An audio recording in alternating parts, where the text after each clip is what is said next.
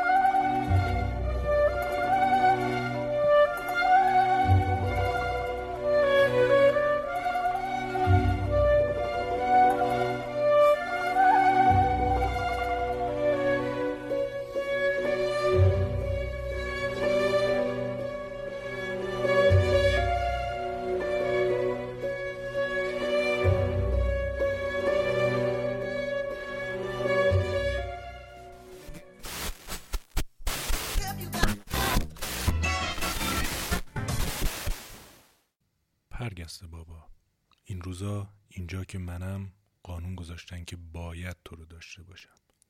به هم وام میدن شرط لازم خونه داشتنه. تو سربازی کلی مزایا دارم. زایمان طبیعی رایگان می‌کنیم. به ازای هر بچه ده میلیون تومن وام میدن. به یارانمون اضافه میشه. اگه کارمند باشم به ازای هر کدومتون حقوق منم تصاعدی میره بالا. وام مسکن میدن.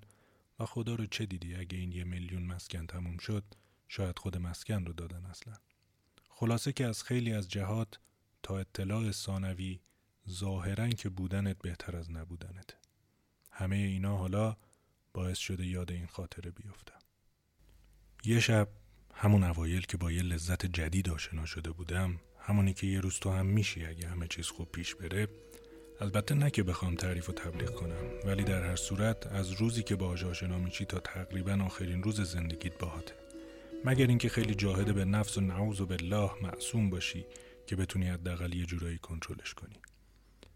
مثل اختراع خط میمونه. زندگیت به قبل و بعد از اون تقسیم میشه. به بلوغ جنسی می‌رسی. مثل لذت کشف آتیش. یه دنیا رو تصور کن که تو شب تاریکه گوشتی که می‌خوری خام و بادمجونت رو باید مثل خیار بخوری. انقدر اعصابت از کل این ماجراها خورده که یه سنگ رو با عصبانیت پرت می‌کنی. و از اونجایی که روز شانست بوده و خودت نمی‌دونستی سنگت به یه سنگ خاص دیگه می‌خوره. از اونجایی که احتمالا تولدت بوده و کائنات تصمیم گرفته کارمای اون باری که اون بچه آهو رو نخوردی یا به فلان همکلاست که درسش ضعیف بوده تقلب رفاقتی رسوندی یه مقدار خس و خاشاک خشکی هم کنار همون سنگ خاص بوده. در حالی که تابستون بوده و هوا هم گرم و خشک جرقه اون دوتا سنگ به خس و خاشاک می‌گیره و voilà اگه اون موقع Pro Max 13 یا GoPro دو داشتی سلفی می‌گرفتی و میذاشتی اینستاگرام. منظورم اینه که ببین چه ذوقی می‌کردی. حالا دیگه البته فقط لذت و شوق کشفش نیست. اینه که ببینی چه اتفاقی افتاده. کدوم سنگ بوده که به کدوم سنگ خورده و نقش خس و خاشاک چیه؟ مثلا بعدا می‌فهمی که بارون چه تأثیری داشته. بعد از اون وقتی تونستی یه بار دیگه ولی این بار نه از روی اتفاق که بفهمی چجوری می‌تونی آتیش روشن کنی. و بتونی دنده کبابی کرمانشاه و بیف استراگانوف بخوری و بادمجونت رو بکنی خورشت بادمجون و میرزا قاسمی اون موقعی که از وان همون میای بیرون میدوی تو سالن و داد می‌زنی یورکا یورکا. موقعی که دیگه روشنی شبها دیگه فقط شبای ماه کامل نیست و اگه همه چیز خوب پیش بره بعدها بتونی روشنیت رو با برق به وجود بیاری که با وجودی که همه اینا درسته ولی موضوعی نیست.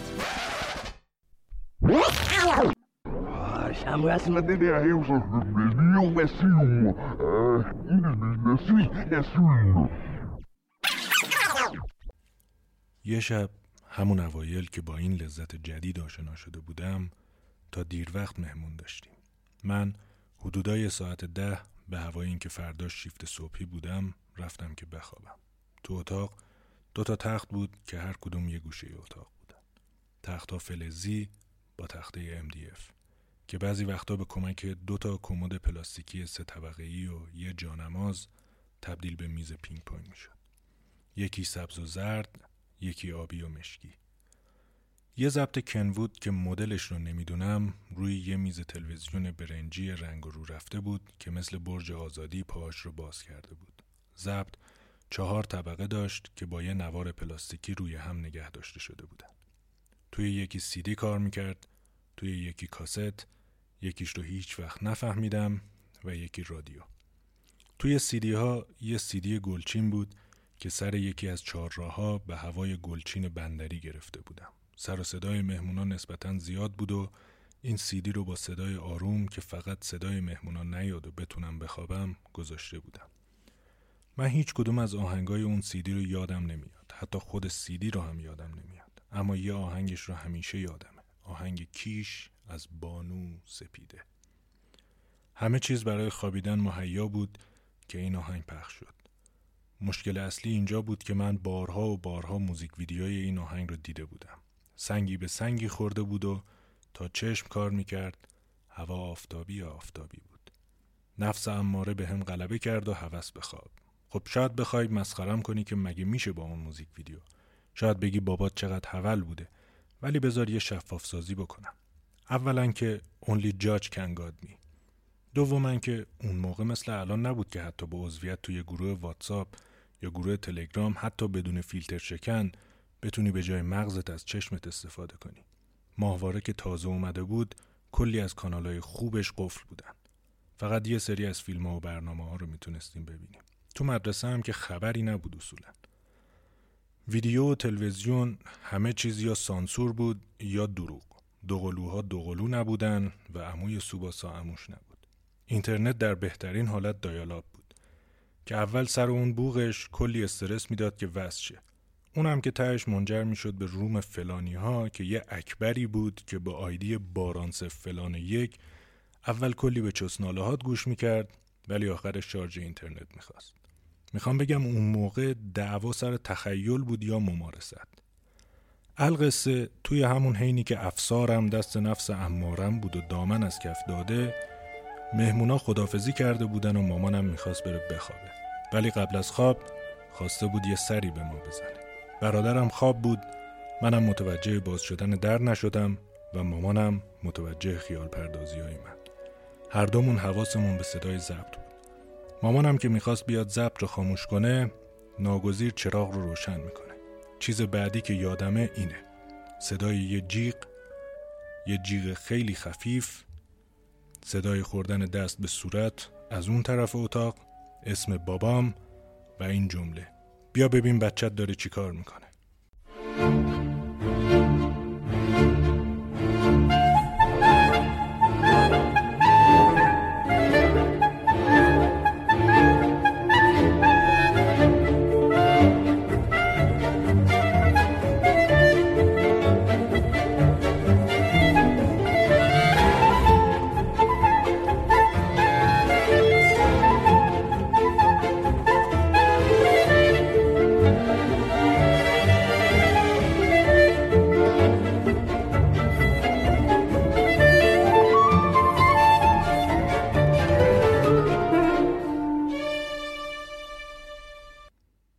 توی یه همچین موقعیتی از دست من فقط دو کار برمی اومد. اولیش عکس عمل مشترک تقریبا همه موجودات زنده در مواجهه با خطر بود. با چشمای باز، دستها روی بدن، خودم رو زدم به مردن. آخرین بارقه های امیدم البته قبل از این موقعیت از بین رفته بود. چون مامانم همین الانشم دیده بود و بابام رو صدا کرده بود. در حالی که از ترس حتی نفس کشیدن برام سخت بود، منتظر بودم بابام بیاد. و می‌دونی الانتظارا اشد من الموت. همه ترسم این بود که وقتی بابام بیاد چی میشه. اما نیامد. مامانم رفت و بابام نیومد. چند دقیقه بعد مامانم اومد چراغ رو خاموش کرد در رو باز گذاشت و رفت. اولش بدترین سناریوهام این بود که بابام میاد یا با کمربند یا با دست یا با هر چیزی که دم دستش باشه کتکم می‌زنه. یا حداقل داد و بیداد می‌کنه. همین چند وقت قبلش روایتی خونده بودم از شخصی که استمناع کرده بود و امیر المومنین اول اونقدر با دست به پشت دستاش زده بودن که دستاش سرخ شد و بعدش فرمودن مقداری پول از بیت المال بدن بهش بره زن بگیره. حالا که کتک نخورده بودم یه جای کار بد جوری میلنگید. نه که بابام به شریعت عمل می‌کرد نه یکم کلا نظرش به نظر اون دسته که به صلابت پدر اعتقاد دارن نزدیکتر بود حالا شاید بپرسی این برخورد دراماتیک با این قضیه چیه. خب بذار اینجوری شروع کنم که این اون موقع یا شاید خیلی از مواقع دیگه برای آدمای دیگه با زندگی های دیگه اصلا دراما نبود. یه تراژدی محض بود. خب توی مدارس که اصولا آموزش خاصی تو این زمینه ها نبود. یعنی اصلا آموزشی نبود. هر کس برای یادگیری این چیزا یا متکی به آزمون خطا بود یا به دوستی که خودش یکی از همین دو راه رو رفته. مثلا یکی از دوستای من همین حرکت رو روی همه اعضای بدنش تا جایی که امکانش بوده به قول خودش امتحان کرده و با قطعیت هممون رو مطمئن کرده بود که فقط همین یه جاست. اطلاعات تکمیلی هم به مرور به دستمون می‌رسید. یا بعضی مواقع تو مدرسه یا کوچه وسط زنگ تفریح یا گل کوچیک یکی می‌کشید پایین و اسرار برملا می‌کرد. یا یهو یکی حمله می‌کرد بهت بهت می‌گفت سه تا پیام بازرگانی بگو تا ولش کنم. مشکل اینجا بود که چیزی که یاد گرفته بودیم این بود که چشمها رو ضعیف می‌کنه و گناهه گناه کبیره. اصولا آموزش جنسی در همین حد بود که تا زن نگرفتی خبری نیست و اگه فکر کردی خبریه تو اون دنیا جواب پس میدی و شاهدش هم همون اعضای خائن بدنت هستن. معادل با قتل یک انسان. میون کلوم خودم حالا که بهش نگاه می‌کنم خیلی هم منطقیه. هر باری که این کارو می‌کنی اگه تو زمان و مکان مناسب نباشه مثلا یکی از اونا رو که شانس داشته از شانسش بی بهره کردی. مثل اینکه دونه رو به جای اینکه زیر خاک بکاری بریزی تو فاضلاب. حالا با اینکه حتی فقه میگه تا سه چهار ماه مشکلی نداره ولی به هر حال ظاهرا همین که موقعیت رو گرفتی قاتلی. دو تا استثنا داره. اونایی که امتحان می‌کنن و نمیشه و اونایی که تو خواب میشن. محتلم شدن. این خواب خودش خیلی مهمه. خواب از عوامل رافع مسئولیت چون هوشیار نیستی. در این حد که اگه زلزله بیاد سقف خونه بیاد پایین و تو بیفتی روی امت و از این راه دخول کنی مشکلی نیست. فقط دو شرط مهم داره. امه داشته باشی و توی تمام این اتفاقات بیدار نشی. من می‌دونم که میشه. توی پرنهاپ هم کتگوری داره. خلاصه که جز این دو مورد باقیش قتله. پس قاشق و فرش و چای خلا و دستمال و کمر و شکم نداریم. نه که فکر کنی فقط اسلام اینجوریه. تو یهودیت اختلاف هست تو مسیحیت بعضی شاخه حرام می‌دونن بعضی مزموم و ناپسند تو بوداییت باعث دوری از فلان میشه و علاوه بر اون از نگاه سنتی هم در کل کار ناپسندیه. مثلا اینجا میگن چشمت ضعیف میشه یه جا میگن از لحاظ روحی و روانی مخربه. به خصوص اگه با پرن همراه باشه. و تصور کلی هم اینه که آدمای خوب سمت همچین چیزایی نمیرن. اینجا الان علاوه بر همه موارد بالا همچین کاری غیر قانونی و جرمه. حالا اینکه مجازات به چه شکلی باشه نمی‌دونم. آن را که حساب پاک است از محتسب چه باک است؟ در هر صورت خیلی ها سر همین ازاله منی کردن مجرمن. همون قضیه فرش و فلان. هر مردی توی طول زندگیش قطعا مرتکب قتل شده بارها و بارها و بارها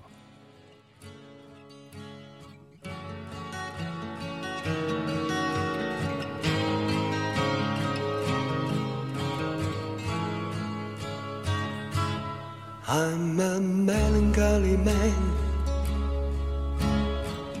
That's what I am. All the world surrounds me and my feet are on the ground. I'm a very lonely man. Doing what I can. All the world astounds me and I think I understand that we're going to keep growing. Wait and see.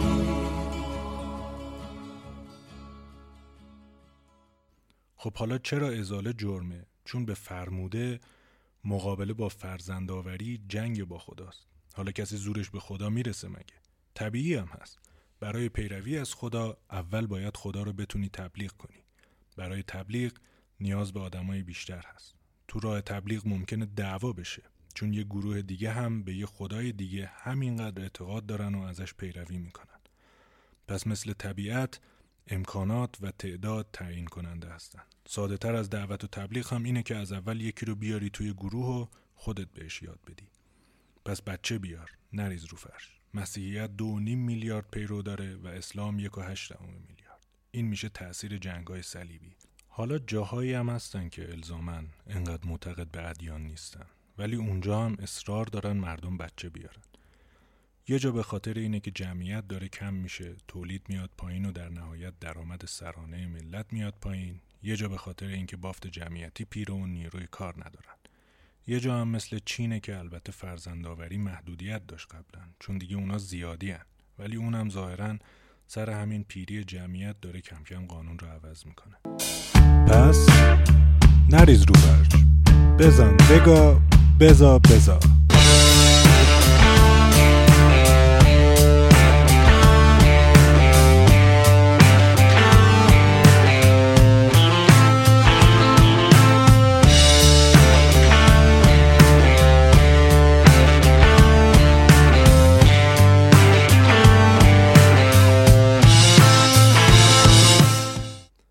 خلاصه که من بد جوری ترسیده بودم. حدود نیم ساعت تو همین فکرها بودم و خوابم نمی برد از اون شبها بود که انگار هزار دقیقه بیشتره و هر دقیقهش به اندازه هزار سال میگذشت.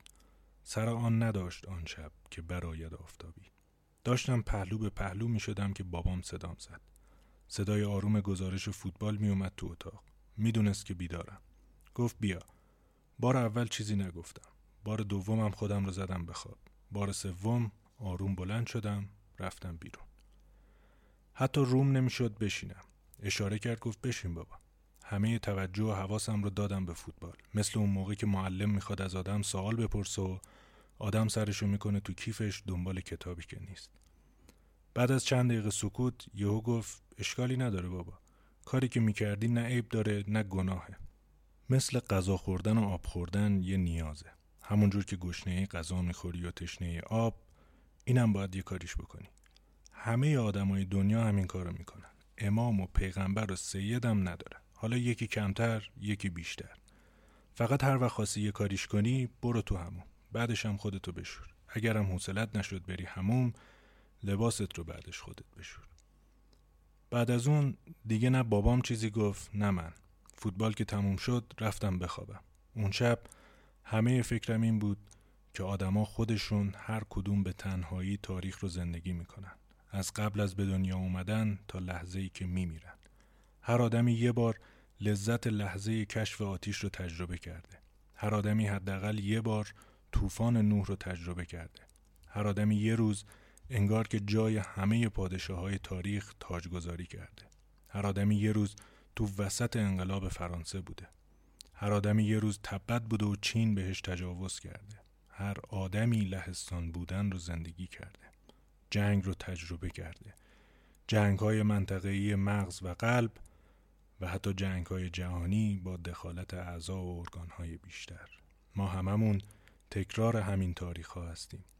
انگار تاریخ باید حتما تکرار بشه تا کمدی بشه.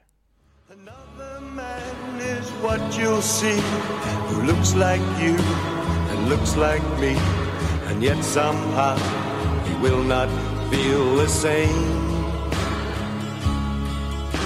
His life caught up in misery.